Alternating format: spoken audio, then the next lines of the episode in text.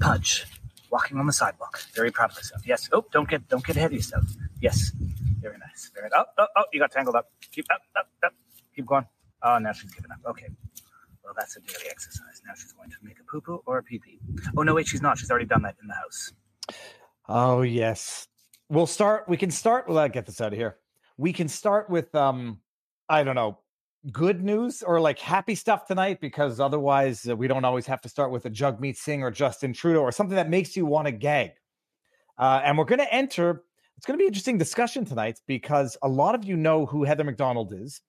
Um, and the topic, any uh, what I have discovered after having come to the States to live here uh, temporarily for the time being, the racial question in the United States is um, it's been imported as a political wedge issue in Canada as well, despite Canada not having the same history uh, as America to the same extent.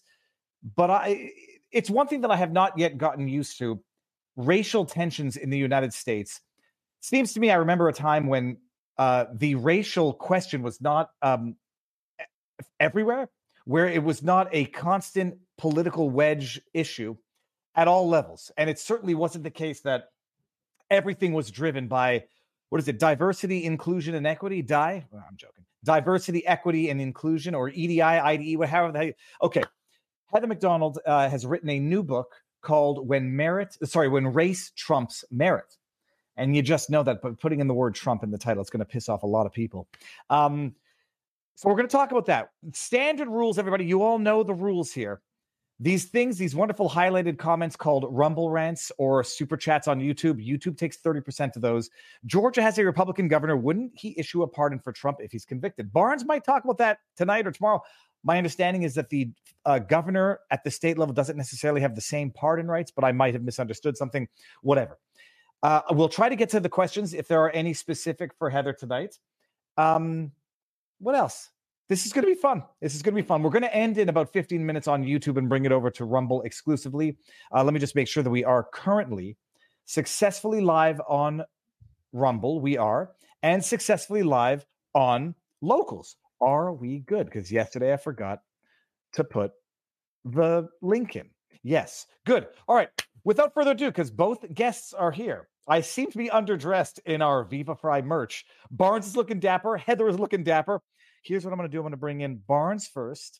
Heather, I'm bringing you in in three, two, one. And I'm going to go to the bottom here so that if I want to pull up comments or questions, it will not um, interfere with you. All righty. This is it. We're live. Heather, thank you for coming on. Um, I listened to um, over two podcasts with you today, and the one with Jordan Peterson is amazing, but I think we're going to get into some of the uh, factoids discussed in there at some point tonight. Uh, before we get into any of this, I like to just, you know, for those who may not know who you are, thirty thousand foot overview to let the public who might be seeing you now for the first time know who you are. Oh, no, you have, want me to say that? Well, first of all, thank you so much for having me on, David. It's an absolute honor to be with you guys. Uh, I'm an academic monkey. I had aspired always to be a professor. I could think of no greater good than being able to read books all my days and, and, and teach them. Uh, but I became disillusioned with the academic theory that I had uncritically absorbed as an undergraduate, known as deconstruction or post-structuralism. Uh, and I still sort of kept feeling like I wanted to get into academia. But as the decades passed, uh, identity politics rose up, reared its ugly head, and, and destroyed any possibility of students being able to lose themselves in beauty. They were told that they should be narcissistically obsessed with their own race and identity and, and sexual identity and only read books that conform to those identities. Uh, so I, I ended up uh, slowly working my way into journalism and initially started writing on cultural matters, postmodernism and, and post-structuralism, and eventually started doing real reporting, which I wish I'd done as an undergraduate, as a student reporter, and um, cut my teeth during the Giuliani years in New York City before Giuliani became an insane person when he was actually the most um, cutting-edge, insightful and creative uh, mayor and even governor in, in the United States at that time, taking on the poverty industrial complex, taking on crime, bringing crime down to levels that no police chief or F B I or government law enforcement agency ever believed possible. And and then you mentioned the ubiquity of the race issue. Uh, I first started writing about policing in nineteen ninety-nine with the Amadou Diallo shooting in New York City, a tragic shooting in which a West Ghanaian immigrant was shot forty-one times by N Y P D undercover officers. And uh, so I've been since then covering a whole range of issues from law enforcement to still what's happening in academia, and certainly the wholesale war on, on merit that is American race politics. The uh, how much have things changed from the in terms of the perception of police abuse issues? Like, it seems like it's gone back and forth, where at times issues of police misconduct haven't been adequately addressed. Now there's almost automatic demonization if it fits a certain political profile of case. Uh, in your professional experience, how have you witnessed that shift in the court of public opinion, and particularly within academia and the media?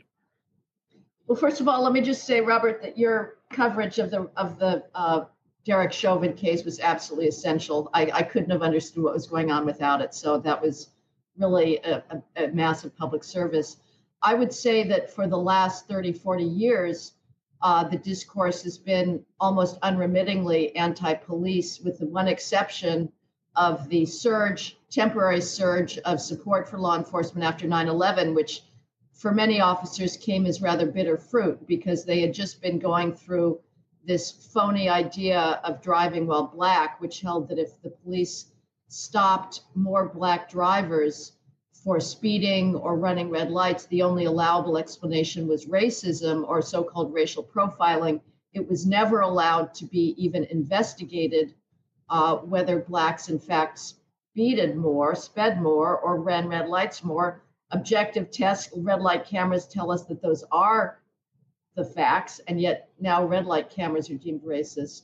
Uh, so the, the era when we truly had racist policing, and, and certainly the history of the police, above all in the South, in maintaining the gratuitous cruelty of, of de jure segregation and, and maintaining what was in fact a white supremacist culture, uh, those days are, are well beyond us, thank heavens.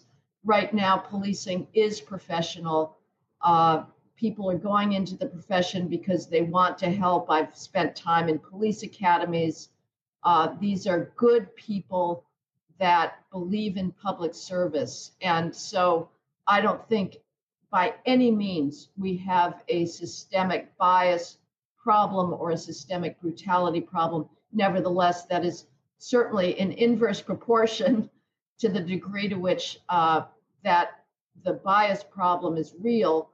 Uh, as that problem diminishes to de minimis importance, the rhetoric about the police becomes ever more noxious. Heather, you're, you're born and raised in Los Angeles, California, or not Los Angeles? Yes, Los Angeles, absolutely. So, I'm I'm spend my summers now in Orange County, Irvine, but um, I was raised in Los Angeles. Um, very briefly, what did your parents do, and how long did you spend in L A before heading over to New York? And then the follow-up question is going to be, how much has L A or California changed in your lifetime? But starting from the beginning, uh, what did what did your parents do, or what do they do? My father was a lawyer who'd also been trained as an accountant, and he was sort of the right-hand man of a Midwestern industrialist. He came. My father came from Chicago with Marcellus Jocelyn uh, to California. My father had been stationed in Laguna Beach after the World War Two, and said, "Wait a minute, I'm not going back to Chicago. I didn't know this place was existed. This was even a possibility." Marcellus Jocelyn, he, you can see, is there. I was recently shooting a documentary in um, Redondo Beach, California. And there's a uh, there's a Jocelyn Park there, or excuse me, El Segundo. There's a Jocelyn Park there. There's one in the Santa Monica, um, and and so my father helped with that uh, expansion. The Jocelyn made parts for for uh, telephone poles, and also served as the executor of the um, Jocelyn estate. And uh, did did and my mother, I had the fortune of having a mother who raised me. Uh, I had the good, very good fortune of having two parents who read to me, who gave me the opportunity to have a, a childhood of innocence, of of of beauty, of of being able to participate in the great classics, children's classics of British literature, Wind in the Willows, you know, uh, Alice in Wonderland, the American classics of Stuart Little, uh, Charlotte's Web. My father read to me the Tobit, Tolkien cycle, a lot of uh, Kipling, uh, other Captain's Courageous. So I I was fortunate in my parents, uh, in their understanding of the importance of exposing children to literature. I went away to school uh, in the eleventh grade to Andover, and that was a true culture shock.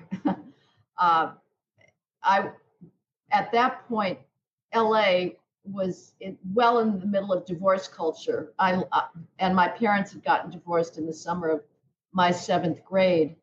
Uh, I went to a school that was heavily Hollywood kid oriented. So when I went to the New England prep school environment, it was amazing. It was so traditional, and uh, I had never experienced anything like that. Uh, so L A, when I grew up, Santa Monica was a sleepy town. People mocked it for like being a senior citizen uh, retirement community. It then went through a period of being very hip, Venice, you know, trying to emulate Venice.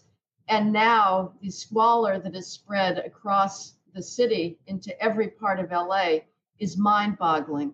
The San Fernando Valley was also seen as kind of a fuddy-duddy place where the aerospace industry lived. It was clean, it was orderly. Uh, now it's it looks like a third world country in places. Uh, so the change is just stunning. And I feel like Irvine is one of the last good places left in California. I, I couldn't really see living in Los Angeles at this point, not just because of the squalor, but also the traffic is utterly unbearable. How would you contrast it to New York? Uh, there's more, well, Skid Row, uh, which is east of downtown Los Angeles, is like no place on earth, at least within the United States. It is an Abashian nightmare of human depravity.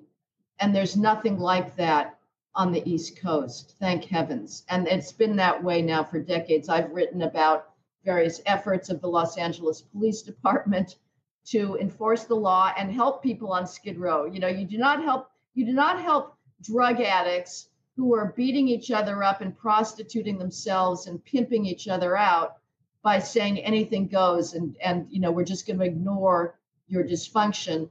You do not help them that way. You help them by saying this is not allowed. You are not allowed to colonize city streets. Um, so, and if you have not been to Skid Row, you cannot possibly imagine it. It's block upon block of the most depraved squalor you've ever seen. So there's nothing like that. Uh, but New York does have not so much the tented encampments, but it does have uh, a lot of vagrancy.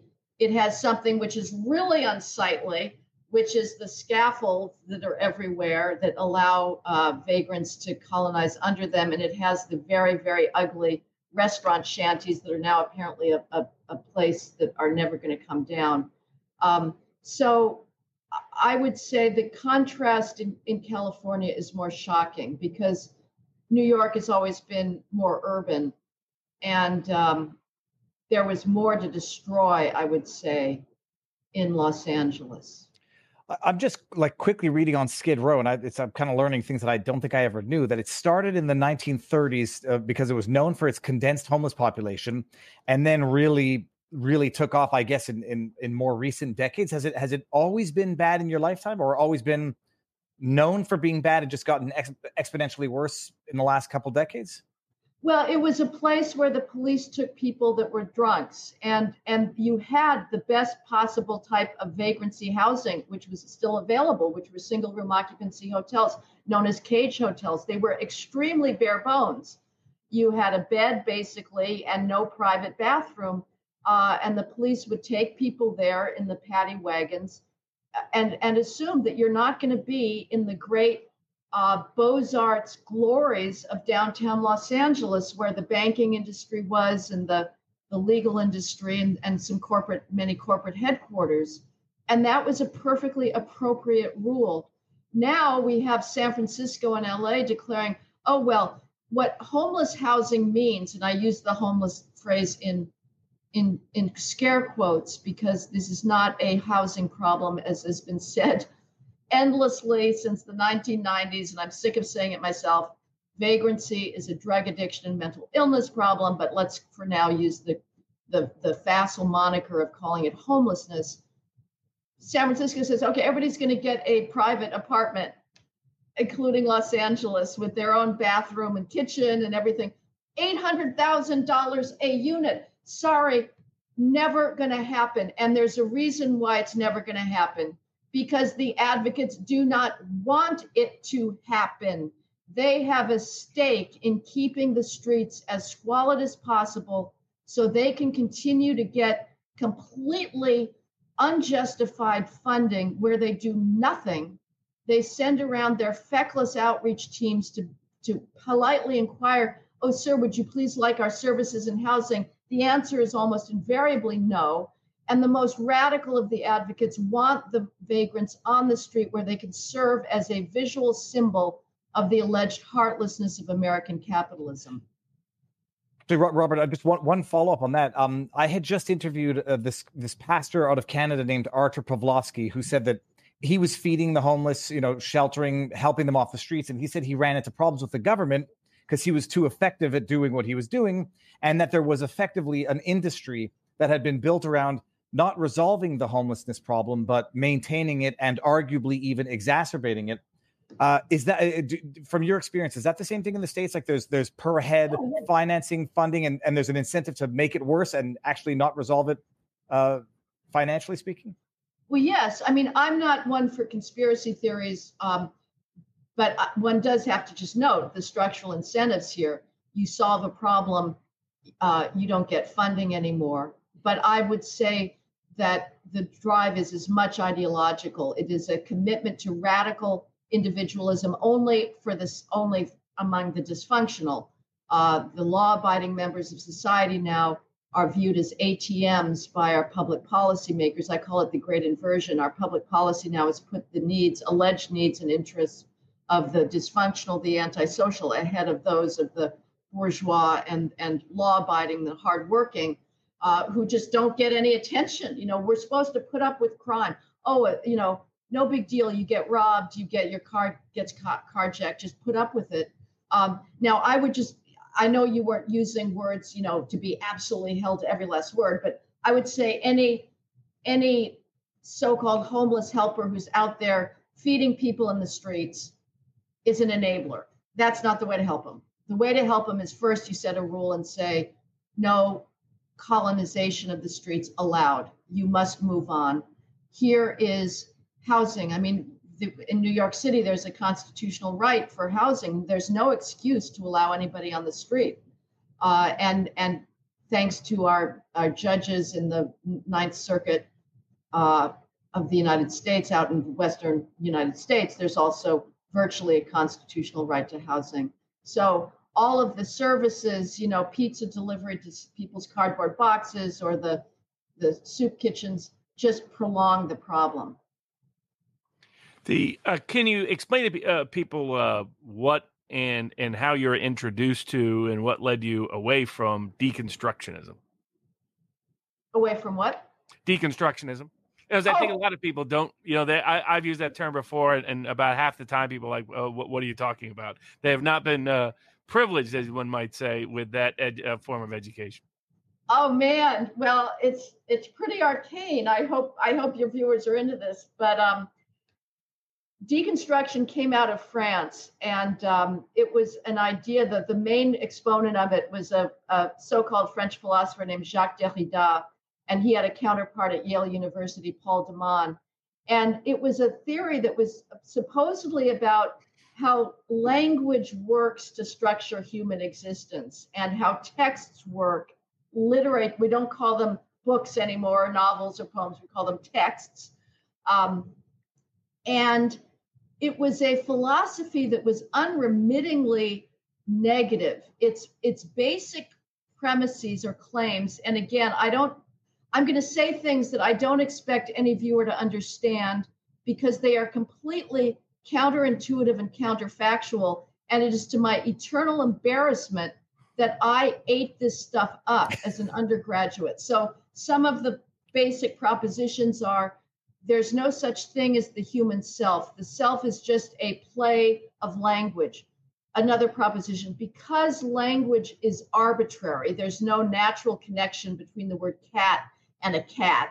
You know, in French, it's chien, in, in, in Spanish, it's gato, um, cazzo in Italian, that because language is a set of arbitrary conventions, it therefore must always break down in its meaning. That's just not true, but that was the thought, that the, the arbitrary sign was always distance from the signified. And most ridiculously, the thought was that literature, you may think when you read Middlemarch by George Eliot, that you are getting an unparalleled entrance into the pathos and, and potential tragedy of human marriage and the way that men and women can completely misunderstand each other, portray onto the other their aspirations that have nothing to do with the reality of that other person. You may think you're getting a view of the complexity of, of nineteenth century village life in Britain, the class structure, the political me- maneuverings. No, no, no, that is not right. You are wrong. Deconstruction tells you that what Middlemarch is really about is its own failure to mean anything. It is not about life. Literature is not about life and love and sorrow and loss and longing and eros. It is about drearily the, the I'm going to use another phrase that I don't expect anybody to believe, but this is the sort of stuff that I was cutting my teeth on. It is about metaphor inevitably uh, uh, dissolving into metonymy, which is supposedly a bad thing now. So I followed this because Yale in the nineteen seventies was the breeding ground for deconstruction. It was viewed by every literature department across the country as the most cutting-edge place to do high theory, apart from studying with Derrida at, at Uh, the, I don't know if you, the Sorbonne or the Ecole Normale, I think. Um, Yale was the place to be. And, and I'd always loved language. I'd been fascinated. I loved Moby Dick as a high school student because the language was so crazy and so rich. And so a theory that purported to tell me about how language worked was inherently of interest. My peers were wise. They actually had common sense. Many of my peers said, this deconstruction doesn't make sense. I, this is ridiculous. And I viewed them, I looked down on them, that they were just not sophisticated enough. So I got sucked in. I then went to Cambridge in, in uh, Britain, and I studied linguistics there, among other, among Renaissance literature. And I realized that everything deconstruction was saying about language was completely fantastical. It was almost linguistics. That was real. Phonetics, syntax, above all, speech act theory. I fell in love with it. I went back to Yale to start a P H D in comparative literature, which was, again, the cutting edge thing to do. Yale's comp lit department was the place to be. And to my utter dismay, I heard Paul de Man saying the same bizarre, just macabre things again and again, that Shelley was all about mutilation and decapitation. It was very weird stuff. And I thought, my God, these people are saying the same thing as when I left, and it's all wrong. What do I do now? Because this is all I'd ever wanted to be. So I left, and I eventually went to law school because I was still interested in high theory and legal hermeneutics. So I went to law school, not because I want to be a lawyer, but because I was interested in critical legal studies. Ah, awful. Uh, but I eventually got got straight and started realizing that reality is much more interesting than, than linguistic tropes, and uh, that there was actually truth out there that, to be pursued, at least, if not attained. because I'm enough of a deconstruction that I deconstructionist that I still don't believe in objective truth. Sorry, except when I write, then I do. But uh, as a theoretical matter, I don't. But when I'm writing about the police, I do believe that I'm telling the truth.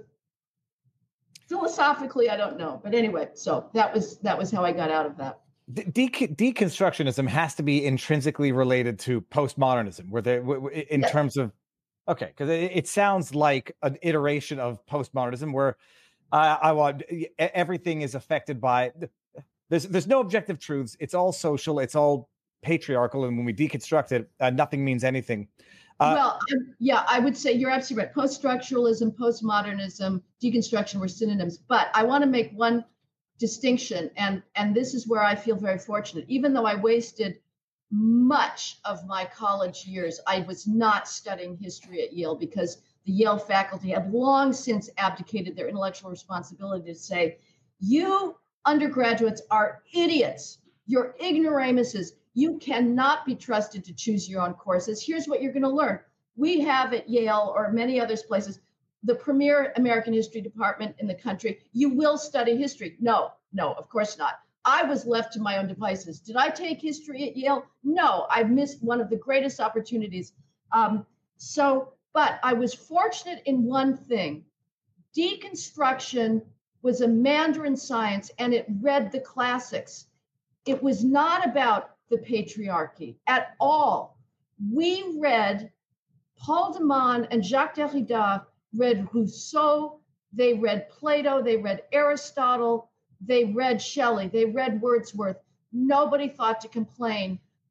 I never thought to complain that I was not reading female authors. So in that sense, it was a halcyon period compared to what came later in the eighties, which was a complete reversal. I mean, it's a very ironic because high theory did did mutate eventually into multiculturalism and gender studies and race studies, but whereas deconstruction denied the very existence of the self, the self is just a play of language.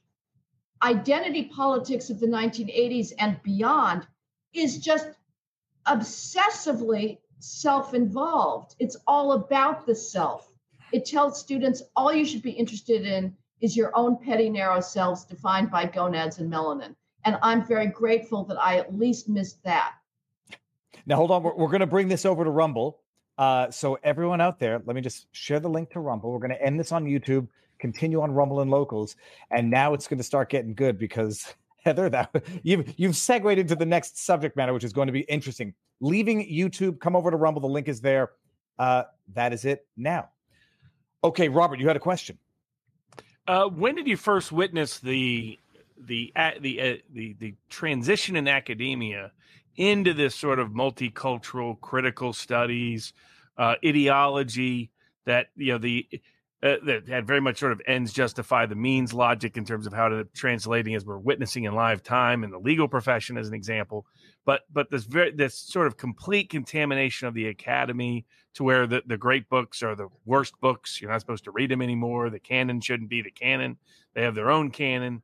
And it, when did you, because that seemed to be almost a, a radical shift off of centuries of what schools like the Ivy League had been about from like the seventeen hundreds to the late nineteen hundreds. And all of a sudden, bam. I mean, even Harold Bloom is being targeted. One of the great famous uh, authors at, uh, at, at Yale. Uh, I mean, when I was at Yale, people confused him with a homeless guy because he, you know, he he looked like he yeah. the way he dressed and everything else. Uh, but now all of a sudden, you know, the uh, he's persona non grata along with others. Uh, you know, Jed Rubenstein, great law professor, uh, who got targeted when he was helping out Bobby Kennedy on social media censorship, et cetera. Uh, when did you first? I mean, when I was there in the early nineties, it was getting a little bit bad, but it's nothing like what I've seen in the last decade. I saw the beginnings of it, but I didn't see the flur, you know, the full the display of it. I mean, I saw asp- I mean, I had a friend of mine, Puerto Rican, who was my roommate, who kept complaining. He goes, you know, all the Puerto Ricans here that get all the uh, preferential treatment. He goes, you know, their parents are Spanish aristocracy. He goes, they're not from, you know, they're not not from Flatbush where he was from. The uh, uh, but you know, so I saw the beginnings of it. Uh, but but when did you see that just complete cultural insanity took take over the Ivy Leagues and the academy? Well, there's two ways to answer that, Robert. One is the sort of more complicated way, which is that the roots of, of all of this really began with the rise of the self-awareness of literature professors that they're doing something special and wanting to have their own specialized discourse. And so one could root things in the Yale School of New Criticism, which began in the mid, mid twentieth century, uh, William Wimsatt and, and, and Cleanth Brooks. And their idea was we should read literary text as self-contained objects. We're going to focus on structure, irony, verbal, you know, tropes, m- metaphor, metonymy, and we're going to we're going to change the way literature had been read up to that point, which was sort of a facile emphasis either on biography or talking about literature at a very high level of abstraction of the moral lessons that may be gleaned from Middlemarch, say, which are there to be gleaned. And I'm much more sympathetic to that approach than I am now to the, you know, what, what became deconstruction, which was focusing on one paragraph and deconstructing metaphor to metonymy, or Proust, that uh, de Man did that infamously in Proust again and again. Um, so the, but the idea that, that, that literary prof- literature professors are as much about developing their own particular science of reading could be seen as the start of the loss from grace, and that it it it was what they should be doing is saying, I my real goal here is to is to give students enough knowledge to understand why they should be down on their knees in gratitude before these great books, before Milton, before Max Beerbohm, uh, before Mark Twain, Anthony Trollope, people that have an unparalleled insight into human existence and an unparalleled command of language. And, and that is our goal. It's to transmit an inheritance, as the British philosopher Michael Oakeshott defines education as. So you could put it back there, or you could do it more, uh, more recently. And the eighties, you know, we did have Stanford University getting rid of its very modest and undemanding core curriculum that was focused on Western Civ. That's when you had Jesse Jackson infamously leading the chant, hey, hey, ho, ho, Western Civ has got to go. So I'm, while Yale in the nineties may have still offered literature courses that were uncontaminated by the poison of identity politics, It was it was happening pretty fast. I mean, Yale had a very strong women's studies department, um, and and there were a lot of people doing high theory at Yale, but it was no longer high theory. It was identity politics in the nineteen nineties, and and things have only accelerated. Uh, you know, there were holdouts. I remember in my in my completely fatuous days as an undergraduate, looking down on the German department at Yale in the seventies, because it was still very traditional. It still taught students that, you know, you read Goethe for the purity of his language, you read Schiller for the sense of what it meant to be on the on the borderline between romantic classicism and romanticism. And now every department at Yale is dominated by theorists. Um, so The, but things spread, they spread into anthropology. Philosophy is kind of a holdout, and it's it's under attack from the feminists because philosophy, like economics, is still predominantly male, and therefore it must be destroyed uh, because any male institution now must be brought down. Um, so, so I would say the nineties were no longer uh, uh, the sort of prelapsarian period. It was already pretty bad, but obviously things got worse and worse in the two thousands uh, and, and beyond. Um, well, I, I get the, the race relations in the States. I, I, it's foreign to me, born and raised in Canada, but now I've got some experience with it. But it's a, an experience in the twenty twenties when everything l- literally is race and everything literally is racism. If you see color, it's racism. If you don't see color, it's racism. And I don't have the life experience in the States to know, has it always been this way? Was there a turning point? Uh, you know, I, I remember Rodney King, and I remember racial issues were always an issue, I, you know, going back decades. But when did it take on this form now that uh, it's intrinsic, it's in everything, it's in everyone, even if they're the least racist person on earth?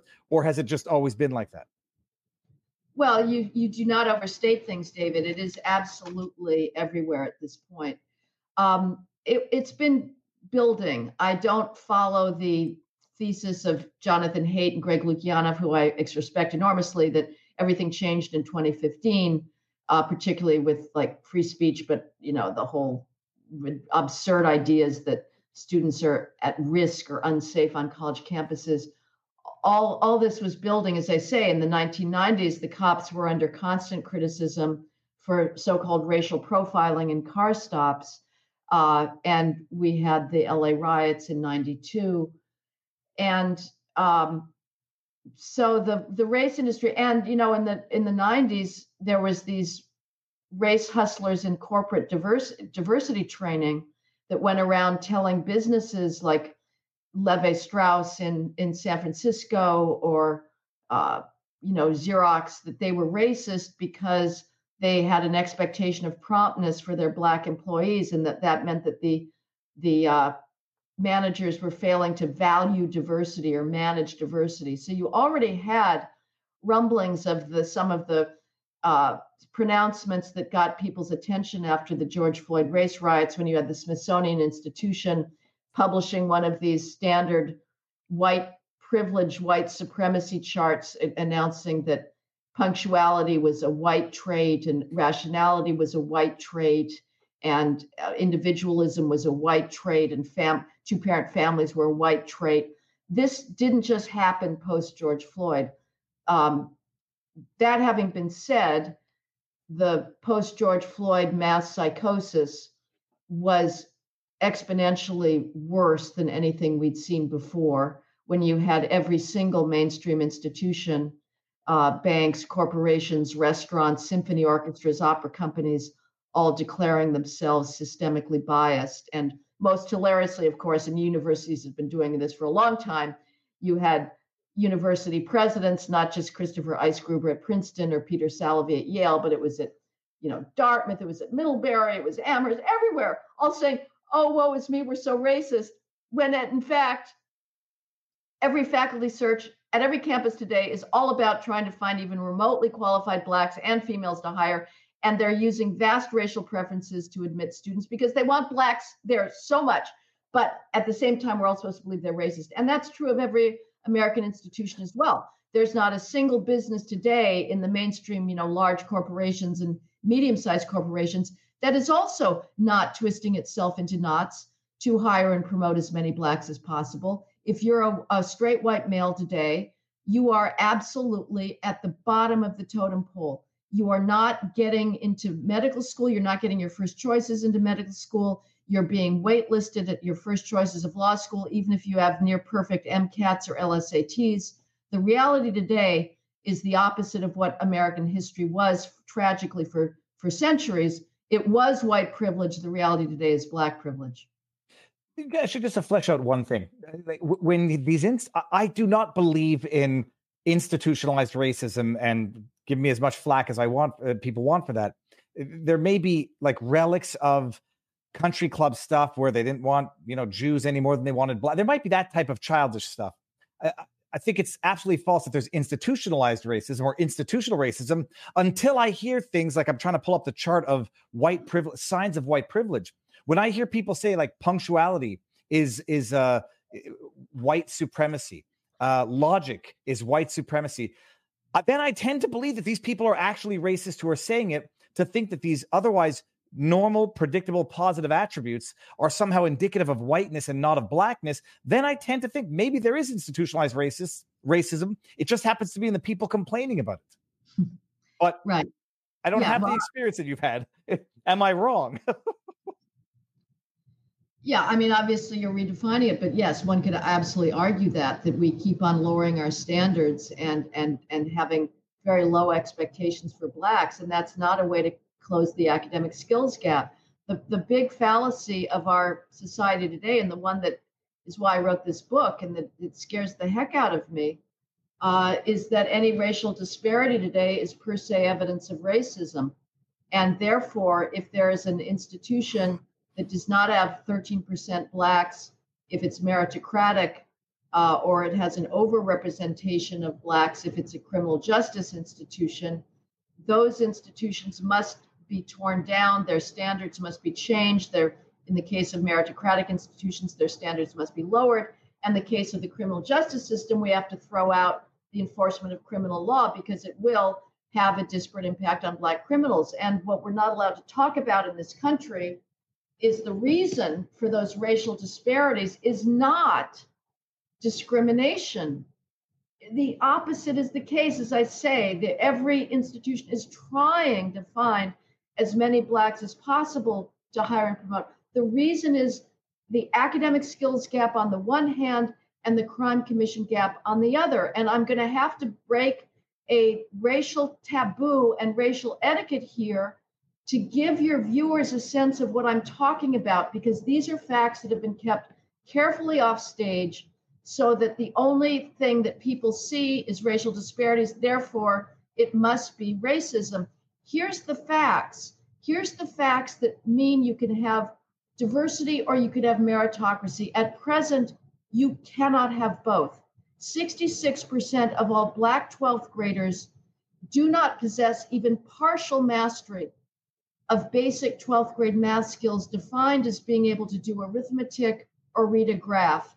six percent are proficient in twelfth grade math, and the number of twelfth grade Black students who are advanced in math is too small to show up statistically. The picture is not much better in reading. fifty percent of Black twelfth graders do not possess even partial mastery of basic twelfth grade reading skills. So that means if you're Google's A I lab and and you're expecting to that absent your own racism, you're going to have thirteen percent Black artificial intelligence researchers or nanophysicists, it's not possible. They're not in the pipeline. Um, and, and for criminal law, the, the fact of the matter is we've all seen these videos, but we're not allowed to notice that the people that are engaged in the mass looting and, and the mass assaults and the, and the flash mobs, they're overwhelmingly Black. And the victims are also overwhelmingly Black. But we have decided to give up on closing that gap through high expectations. And yes, if, I think what's happened is the elites are terrified that after decades of trying to close those gaps, nothing much has changed. They're terrified that the gaps will not close. And so they are proleptically putting out there the only allowable explanation being racism, because they don't want to touch even culture as an explanation for those gaps. And they sure as hell are not going to go anywhere near any question of heritability. And to what degree, when you talk about uh, race and merit, how does it extend beyond uh, the employment or uh, the criminal justice system? Well, the most scary thing is certainly what's happening in medicine. Uh, you have medical schools proclaiming that medicine and science is racist and that they are racist because they don't have thirteen percent Black medical students. By and large, the Black medical pop school student population in the country is about six, seven, eight percent. And so what they're doing, and they have been doing this for years. I mean, this is what Bakke, our, our you know, University of California versus Bakke, the very or racial preferences case that that Justice Powell gave us, the uh, ridiculous, uh, absolutely logically incoherent doctrine of diversity in, in college admissions. All the way back in the seventies, U C Davis Medical School was admitting Black students based on quotas that had vastly different academic skills than the non-preferred students. And Bakke sued and was told, well, sorry, Uh, you know, in general, the medical schools are allowed to do this in the name of student diversity. So right now you have medical students being admitted to medical schools that are Black who would be automatically rejected on the basis of their MCAT scores, which are the medical college admissions tests, the counterpart of S A Ts for medical schools, that would be automatically rejected if white or Asian. Some schools are saying to Black students, you don't even have to submit MCAT scores, because if they were to have a single standard for medical admissions, there would be very, very, very few Black students who would qualify, because, again, let's go back to the academic skills gap. It never closes. It remains in college and it remains for beyond. And so now we've brought students in under racial preferences, which is a surefire recipe for those students to struggle. Tragically, it is a burden that these self-righteous, selfish administrators put on Black students. They are the one group of students who are catapulted into academic environments for which they are not competitively qualified, unlike their non-preferred peers who go to school with peers that have their same level of academic qualifications. All that anybody who opposes racial preferences is saying is that, yes, Black students should go to college. They should go to college on the same conditions as everybody else, with a chance of being academically successful, because they have the same level of preparedness of their peers. That's not the reality today. Now, Black medical school students are put into schools for which they are woefully unprepared. No surprise, they end up at the bottom of their class. And so what have we done? On the first step of the medical licensing exam, known as step one, we've gotten rid of grades, because Black students' grades are so low on the first part of the medical student licensing exam. Uh, and we've gone to pass-fail, so that residencies choosing their residents won't know who's at the top of, of his class and who's at the bottom of his class. Pressure is on to go pass-fail to step two. Uh, we are changing the medical school curriculum in the hope of having more classes that Black students can succeed at. So we are decreasing emphasis on clinical skills, on knowledge of drug interactions, of how to stop somebody from dying of a heart attack who comes in from a, a car accident. And instead, we're increasing uh, mandatory courses in critical race theory, in white interse- privilege and intersectionality, in racial justice. Uh, we have our medical funding agencies in the federal government, the N I H, uh, the National Institutes of Health, the National Science Foundation, are now doling out medical research grants on the basis of race and sex, not on the basis of scientific merit, and not just on the basis of race and sex. They're doling them out on the basis of whether you received WIC as a child, whether your mother received the welfare program, women, infant, and children, food program, or whether you were a foster child or homeless, because these correlate with being Black. This is not how you choose the person who is going to solve Alzheimer's disease in the future. Being homeless is not a criterion of scientific accomplishment, but that's what's going on in medicine now. We are not only jeopardizing our future medical progress, we are inevitably putting lives at risk by having racial preferences prevail up and down the medical food chain. Okay, I'm gonna I'm gonna weigh my words and how I say this and make this joke, because it's a sensitive topic. What you're describing sounds like idiocracy come to real life, where It's not the it's not a meritocracy. It's almost like you are favoring those who are least able. It, there happens to be a, a racial component to it, but I don't think the racial aspect is the determinant aspect. We'll get to the why in a second. Uh, and people are failing up, and instead of it being a meritocracy, it's turning into a failocracy or an idiocracy. Uh, what I've noticed is that when there's statistical overrepresentation for Let's say, let's just say Blacks in general. We always say there has to be at least thirteen percent representative, you know, more typically has to be more than that. Unless there's thirteen percent, it's racism. You go into um, certain athletics, like I've just taken the obvious example, and I checked the stats to make sure beforehand, seventy-two percent of N B A players are Black. Nobody complains about the overrepresentation there or claims reverse racism. And that is fundamentally, and I'm going to argue this, it, arguably because of racism itself, where nobody places any societal value on the on the sport, but they place some intrinsic value on the I Q test. So when there's not the same representation there, they take it as an attack on the identity, versus in basketball, nobody really cares. It's it's just sports. So if there's statistical and uh, not equal representation, no big deal. Now, where was I going with that?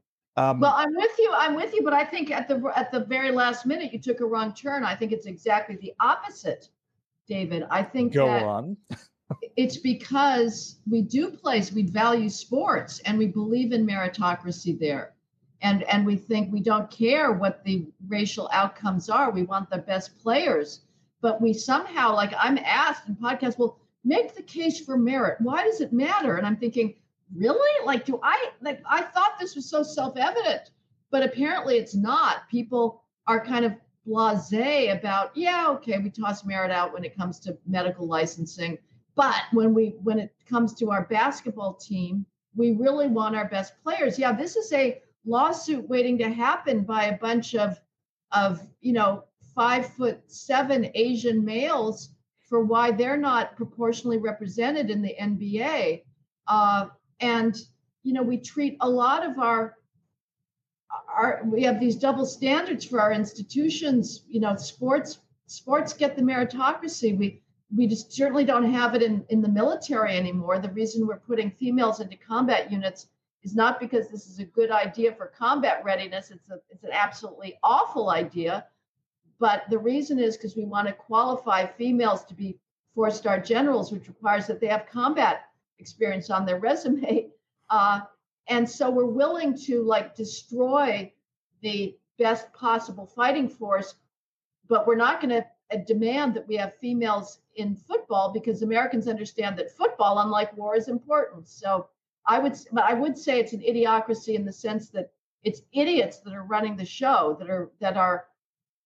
so blind and so determined to be um, racially just and racially righteous that they're turning on their own institutions. I mean, I'm just appalled on a daily. I have cancer researchers sending me on a daily basis this scientific journal and that scientific journal that has declared that it is going to be publishing research on the basis of race or on the basis of how many uh, scientific papers did you cite that have a black researcher involved?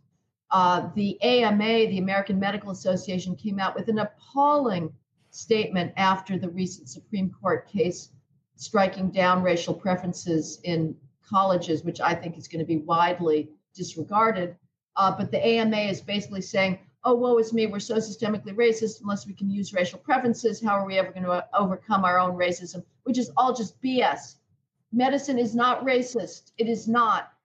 It, it, the people there just want to create betterment for human existence for all humans, and and the people who benefit most from from medical breakthroughs are the poor. How much does uh, this open the door to kind of a political-based favoritism and allowing the incompetent to be in positions of power? Because once you get away from merit, in other words, that racism is a useful tool to attack meritocracy. But what if the ultimate objective, at least in part or result, is you destroy meritocracy and you allow the politically connected, the people with the right political beliefs? To give an example, like Hollywood, that increasingly has become apparent to me that most of the writers that write all this woke garbage, part of it is that they're woke, but a big part of it is they're idiots. They're bad writers. That they, they, they they could not get a real job. Like I increase like a lot of these young lefty journalists, social media bloggers, lawyers, others. They're just not competent people. Uh, but it's apparent that once you get rid of meritocracy, then you open the door to uh, all kinds of privileged-based systems that are not that uh, result in at least the diminishment of the technical skill and know-how and capability and competencies of the uh, broader population? Well, you know, that there's a pot, you may be right there. I mean, certainly all of the, the huge consulting industry, like these D E I bureaucrats who are often white females, the whole thing is such a charade. There is no D E I competency. There is nothing. these these degrees that people get now in, you know, educational ma- management policy and diversity, creativity. It's all B S. It's in, unbelievable. These people are utter charlatans. And so, yes, it does allow these white females to come in. But I would say really the main reason for D E I bureaucracies, besides keeping going the myth that without institutional allies, a phrase that just makes you want to throw up, uh, minority students and females will just be like at risk of their lives on a college campus. Um, that, that, you know, that keeps that going. But it, yes, it does allow me to argue, but I would say still, it's still heavily tied to the preferred characteristics of, of race and, and sex. I, I don't think if you're an otherwise non-intersectional, crummy white male, you're going to benefit as much as other people will from the attack on meritocracy. It seems like the primary beneficiaries in many respects has been white liberal women, uh, that, you know, is disproportionately in the academic bureaucracy, that it disproportionately in the human resources, uh, the advertising, the marketing departments pushing a lot of this agenda, that they're doing it in the name of uh, promoting or protecting minority men, but, uh, and minority women, but that, uh, overwhelmingly it's a, it's a, seems like a lot of, you know, upper middle class white women. At least that's my, is that just my impression, or is there some truth to that? No, it's true. I mean, I I would say that they're probably promoting as many blacks as they can possibly justify, but there's just a lot more, obviously, white women. But yeah, there's definitely uh, a, a huge component of the diversity trainers, and, you know, personified by Robin DiAngelo, that goes around lecturing other whites and about their white privilege and uh, their own telling about their own journeys, confronting their own racism. So yeah, it benefits them as well. But but the real, as I said, the real threat here uh, is the tearing down of standards because of the racial skills gap. That that's what worries me, and I'm just not going to stay silent any longer about it, because things. We are tearing down both things that really matter to the very possibility of of life, you know, staying healthy, but also great traditions of literature and art and music are also coming down uh, under this phony racism crusade. And certainly the criminal justice system has been completely decimated. All of the, the gains of the nineteen nineties that spread from New York City nationally through the colorblind constitutional enforcement of criminal laws and of misdemeanor laws, it's all out the window now. I mean, we are, the anarchy that is spreading in, in urban areas is, is just stunning. Uh, well, this is going to be the question. I mean, this is the toughest question to answer, because it, it requires addressing the uncomfortable potential statistical reality. Uh, you talk about academic discrepancies, and then the question is going to be, if we have the audacity to recognize that on statistical averages they exist, what is the cause? If you recognize the statistical realities of criminality without changing the definitions, without overhauling the system, so that in order to bring down what might be statistical overrepresentation of the Black community as relates to certain types of crimes, change the law so that the numbers go down. If you if you address it and you acknowledge it's a reality, then the question is going to be, why is it the case? People are going to say, uh, it necessarily has to be race and nothing else, which I think is a racist response, because there could be a whole slew of other non-racially based reasons that might be cultural, that might be other. What is going to be, uh, well, what is the cause if and when people have the courage and the political wherewithal to say, fine, we acknowledge this uncomfortable reality. Now, uh, what's the cause of it and how do we solve it? Well, first of all, I just want to conceptually distinguish those two questions. You know, I'm I'm very happy to get into causes. I would just say that as a as the sort of the frontline issue is is rebutting the racism argument and saying, no, there are better explanations for those racial disparities. Let's at least acknowledge that. Um, so, but but the question then inevitably uh, arises, and you know, people then say, well, then they're going to say, well, it's still racism because of the, dispar- the disparities are themselves proof of racism. Uh, you know, I think that the culture explanation is very powerful. It gets you a lot of the way there. Uh, you know, we, it's very, America's history is very tragic. In the thirties and forties and fifties, you saw Blacks living up to middle-class expectations and trying to integrate themselves into American society, and they got beaten back and beaten back and beaten back. I mean, the pictures of the the the students, you know, James Meredith wearing a suit and tie, and the the students in the the bus boycott, and the and the the you know Montgomery the counter the the lunch counter boycott. Just, we should all look so so polite and well put together today. It's it's absolutely tragic. Um, but in the sixties, with segregation coming down and the expectation of integration, for various reasons, you had instead the rise of an oppositional culture that did not say, you know, we're going to compete and we're going to abide by these bourgeois norms. Instead, you got the rise of the whole anti-acting white idea, which was that to emulate whites in academic achievement. Uh, let me just say that was not the case. You know, the one good thing about the Nation of Islam is they certainly did stress uh, self-control, deferred gratification, leading godly lives, as as you know, the, as they saw Allah uh, dictating. But by and large, you had more and more the sense that Blacks were going to set themselves apart and thumb their nose at bourgeois norms of accomplishment. And we heard this for a while. Our ears were actually open to rap, gangster rap lyrics in the nineties. And Tipper Gore, you know, started saying, whoa, this is, this is worrisome stuff.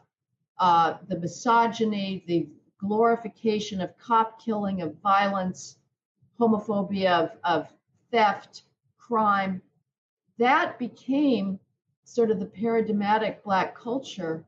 And and now, I mean, there obviously are many, and, and obviously for both crime and academic achievement, the breakdown of the Black family is, is cataclysmic.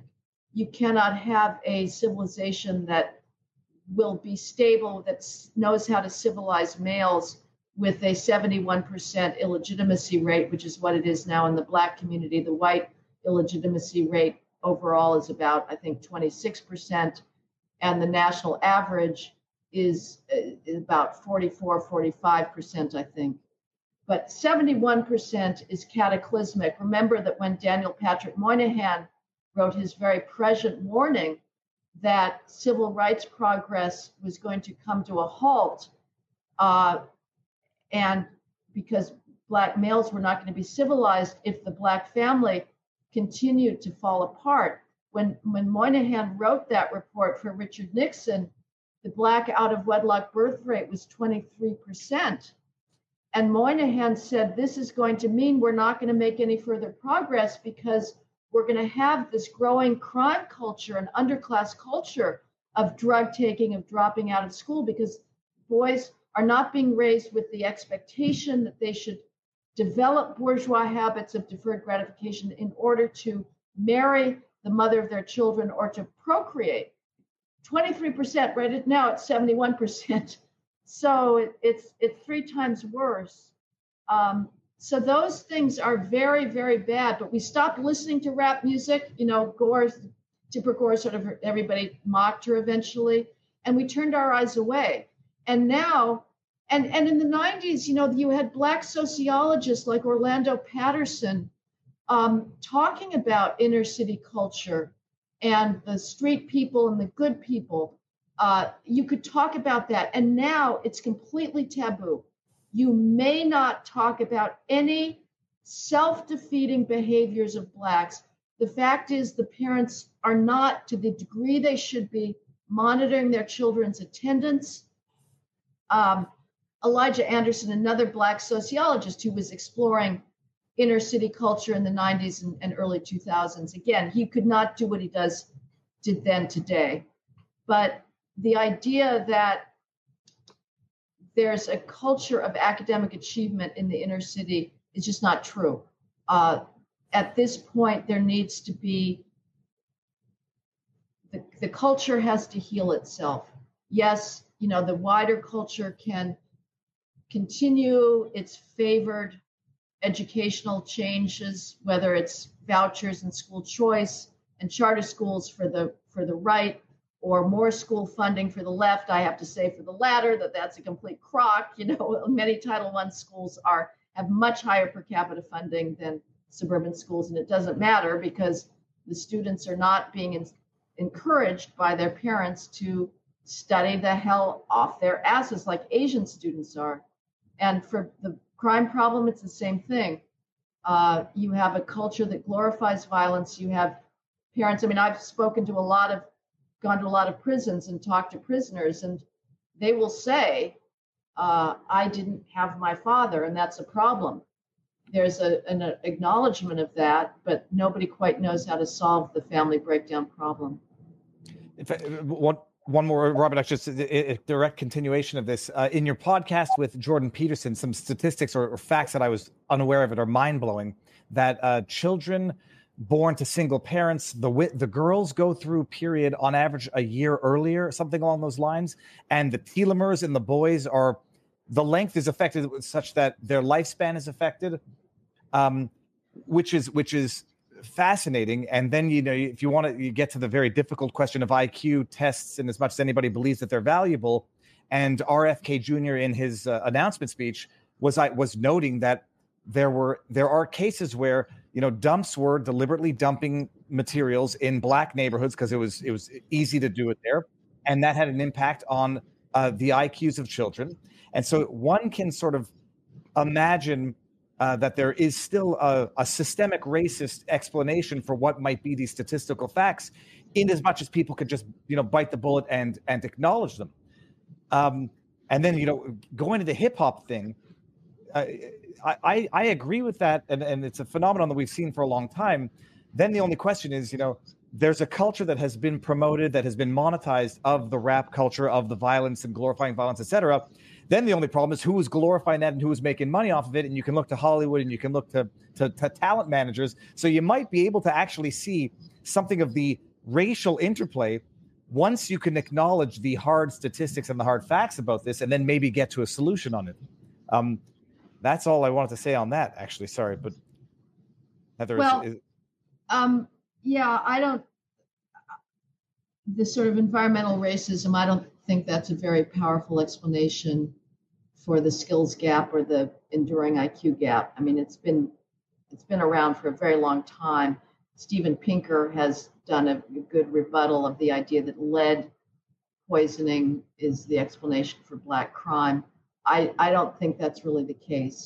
Um, but I do think that there is a heck of a lot more that can be done Uh, without tiptoeing up to the question of heritability, just on the culture front alone, um, and and it's up to the mainstream society to stop caving into demands to lower standards, but it's also up to leading to Black leaders to stop demanding that standards be lowered on their behalf. The message has to be sent: meet the standards. Instead, you know, we've had these disparate impact lawsuits for decades now, ever since Griggs v. Duke Power, that said that if a, a colorblind neutral test that is being administered by an employer without any intention to discriminate nevertheless has a disparate impact on Blacks because their academic skills are so low, we'll get rid of the test. And so you have firefighter exams being torn down because they ask for reading levels so that firefighters can understand the chemical instructions on their firefighting materials. We have police hiring exams being thrown out uh, because Blacks can't do well on the reading component, on the cognitive skills component. Therefore, they're not going to be able to handle the patrol guide as well. And most amazingly, we're throwing out teachers' licensing exams. We just had the news here in Uh, in New York City, you know, the, the city's going to pay out like a billion dollars in damages to Black teacher applicants who failed the teacher's test numerous times on the assumption that the very fact that they failed means it was a racist test. I can guarantee you that was not a racist test. any racist questions, this sort of this, this conceit that there's all these standardized tests that are asking people about boat regattas, you know, or or what you do when you're summering on, on Martha's Vineyard. Those questions, if they ever existed, have been extirpated from these exams for decades. The teachers' licensing exams are asking the most basic questions in order to make sure that teachers actually can do math. And I mean, I've seen pictures of billboards. It's appalling. The teachers can't spell, they can't do arithmetic, and yet we want to lower the standards further. Uh, and that has got to not be, we've got to stop that being the reflex of if Blacks aren't meeting a standard, we're going to lower the standard, we're going to throw out the standard. Instead, the reflex has to be, we're going to study our ass off and we're going to beat you at your own game, which is what Jews did and what Asians have done. The as we wrap up, I was going to ask uh, where people can get uh, your books and your texts and find your other information. Uh, but bef- before uh, that answer, uh, a lot of these bad ideas about getting rid of standards as a basis of valuation and access to various positions of influence and uh, success uh, derive from the universities. If our universities aren't really serving a positive or productive purpose, should we reconsider funding them to the degree we do? Yes, not just funding them. We've got to get rid of this idea that everybody has to go to a university. And, and based on that idea, we create these phony majors. Nothing makes me weak more than the marketing major. Are you kidding me? If you want to do marketing, go start working for a corporation. That is not what university education should be about. University education, again, is about passing on an inheritance. It should be filling your empty head with as much knowledge of greatness as you can cram in there for the mere four years that are available to you. And I don't care if we have, we should have a college population that is one-tenth the size. College is not, above all, just a vocational school. We should have vocational schools. And it is really, I mean, we have a vicious cycle now where academia is is disproportionately female. Females are anti-rational. I'm going to say it. I have no apology. COVID was the supreme female hysteria. We jettisoned cost-benefit analysis. We jettisoned rational risk evaluation. We jettisoned the free market in favor of, of government mandates, of hysterical ideas of threat. And that is personifies the female. It got it got uh, poor James Damore in trouble at Google when he said that females score higher on the on the psychological trait of neuroticism, something that the big five psychology traits have known for decades. It's uncontroversial. Damore said it. He got fired from Google for bringing this up. But the the university now is increasingly a place by, for, and of females. And males, amazingly, in some fields, they are still succeeding because there is a difference at the very high and low end of math skills. Math, males predominate among math dummies, and they predominate among math geniuses. This also got Laurie, Lawrence Summers uh, booted eventually out of Harvard for, for raising this as a possibility. Uh, but the, the university now is female-centric, and that is not a good place to be. Males, many more males should be told that working with your hands, figuring out engines, tinkering, learning how to fix things, being an air conditioning mechanic, fixing telephone poles, these are noble activities. And you don't have to get some B S degree in marketing or management in order to have a productive life. Well, that, now that you mentioned the COVID response, actually, that, that would be one of the examples where anyone wants to argue systemic or institutionalized racism. That might be the place, but it's always coming from the Gavin Newsoms, from the Whitmers, from the Justin Trudeau, where shut down schools, send kids home, and uh, it's going to disparately impact the ones that are coming from broken homes, fatherless families, inner city, uh, more impoverished schools. And, and I think Bill Gates recently recognized, you know, it's going to set back a generation of inner city kids in California uh, compared to their private school counterparts. Yep. Canada I, implementing the COVID vaccine uh, or mandating it when, you know, people who don't necessarily want to take it happen to be disparately Black, Latino, uh, Native American, uh, Native Canadian. Uh, that's where I can say, I can see the arguments for the uh, institutionalized racism. It just happens to be the people screaming about it that are the ones guilty of it. Uh, but there was one question in the Rumble here uh, from Touch the Riot says, has has she, you, Heather, ever pointed out the Trofim Liz, li, I know this guy's name, Lysenko, Lysenko, Lysenko, Lysenko dating of the medical school, and how do they respond? So what's what's what's the Lysenkoism theory again?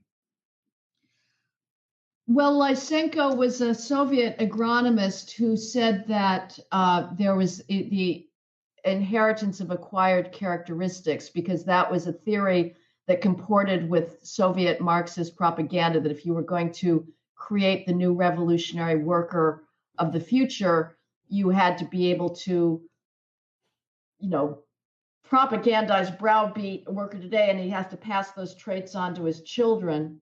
Um, And so that resulted in Soviet famine. You had science being politicized. And what we have now is science being politicized. We have phony explanations for racial disparities in health, which is racism. No, the explanations for racial disparities in health uh, are behavioral.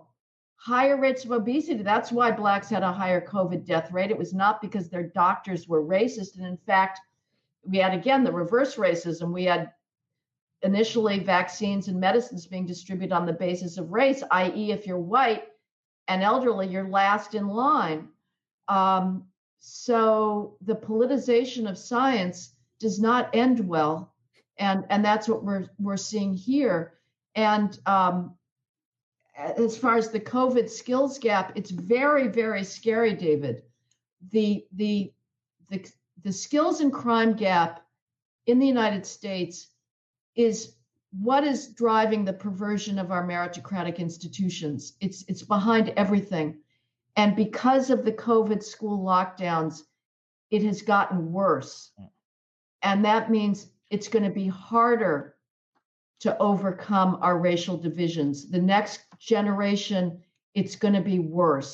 And this is a very scary thing. And yes, we have our phony scientist policymakers to blame for this, that, as I say, junked rationality in favor of safetyism.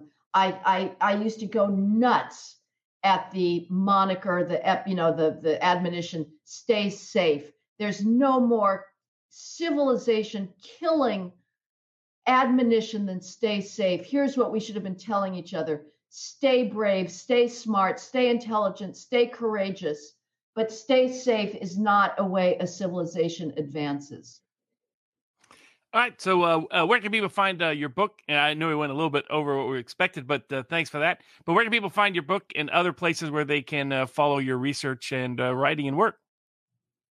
Well, the book is just usual. You know, you either go to a bookstore and you ask, or you go on the web. And if you use Amazon or other things, it's it's there too. So just go, Google me in the book. And um, I have a Twitter account. I actually don't run it, but it is the best source of sort of whatever I'm doing next or my writing. Things that I write tend to be posted there. I do. Uh, I mean, the Manhattan Institute has a website with, I think it's fairly comprehensive, but generally, I think just Googling me and maybe Twitter is the is the easiest way. And, and certainly the book is easy to get. I, I blasted out the Amazon affiliate link uh, to the well, to, you. To, to your book. Uh, and let, let me just ask you this. Is there a white pill at the end of the book, or is it a is it a uh... Is it not an optimistic? Is there an optimistic ending to the book? Well, that's always the requirement, you know. I not and doing being so means that I have to overcome my fierce constitutional predilection towards pessimism. But I would say I'm surprised at some of the creativity that our politicians are showing us, like Ron DeSantis in Florida. He's doing things to bat, beat back the racial preference regime that I never thought of. So that that's impressive, and and. Uh, getting rid of the D E I bureaucracy of racial preferences, that's a good thing. Uh, and and some parents are saying, you're not going to kick us out of our children's lives. That's a good thing.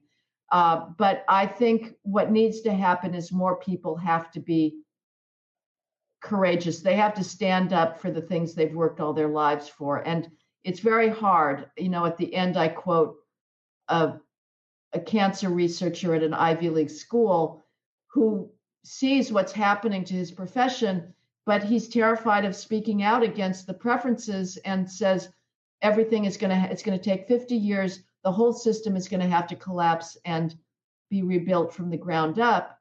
Um, well, we, you know, we don't really want that to happen. It, we have to start speaking out now. I, I propose an institution that would be available when there are a few courageous guys. I write about a uh, a cardiologist at the University of Pittsburgh, Norman Wang, who wrote an article saying racial preferences in medical training are not working. It doesn't help the Black students and it doesn't help medical education. And he was completely sidelined. He is persona non grata. He's a pariah. Um, and I've advocated an organization that when somebody does summon the integrity and the courage to speak out against the obvious destruction of our inheritance, that an institution be ready with the facts to say, this is why we don't have racial proportionality. Here's the facts. You know, and to be be ready to come to the defense of the people that I hope there will be more of them that have the courage to not be cowed by the phony charge of racism. Fantastic. Um, Heather, thank you very much. I'll put all your links in the pinned comments. Uh, they're in the description, but I'll put them up there. Uh, if you don't mind, stick around. We'll say our proper goodbyes out there. Everyone who's watching, thank you all. As always, snip, clip, share away. And uh, now you know. Heather, stick around. We'll say our proper goodbyes. Everyone out there, peace out, peeps.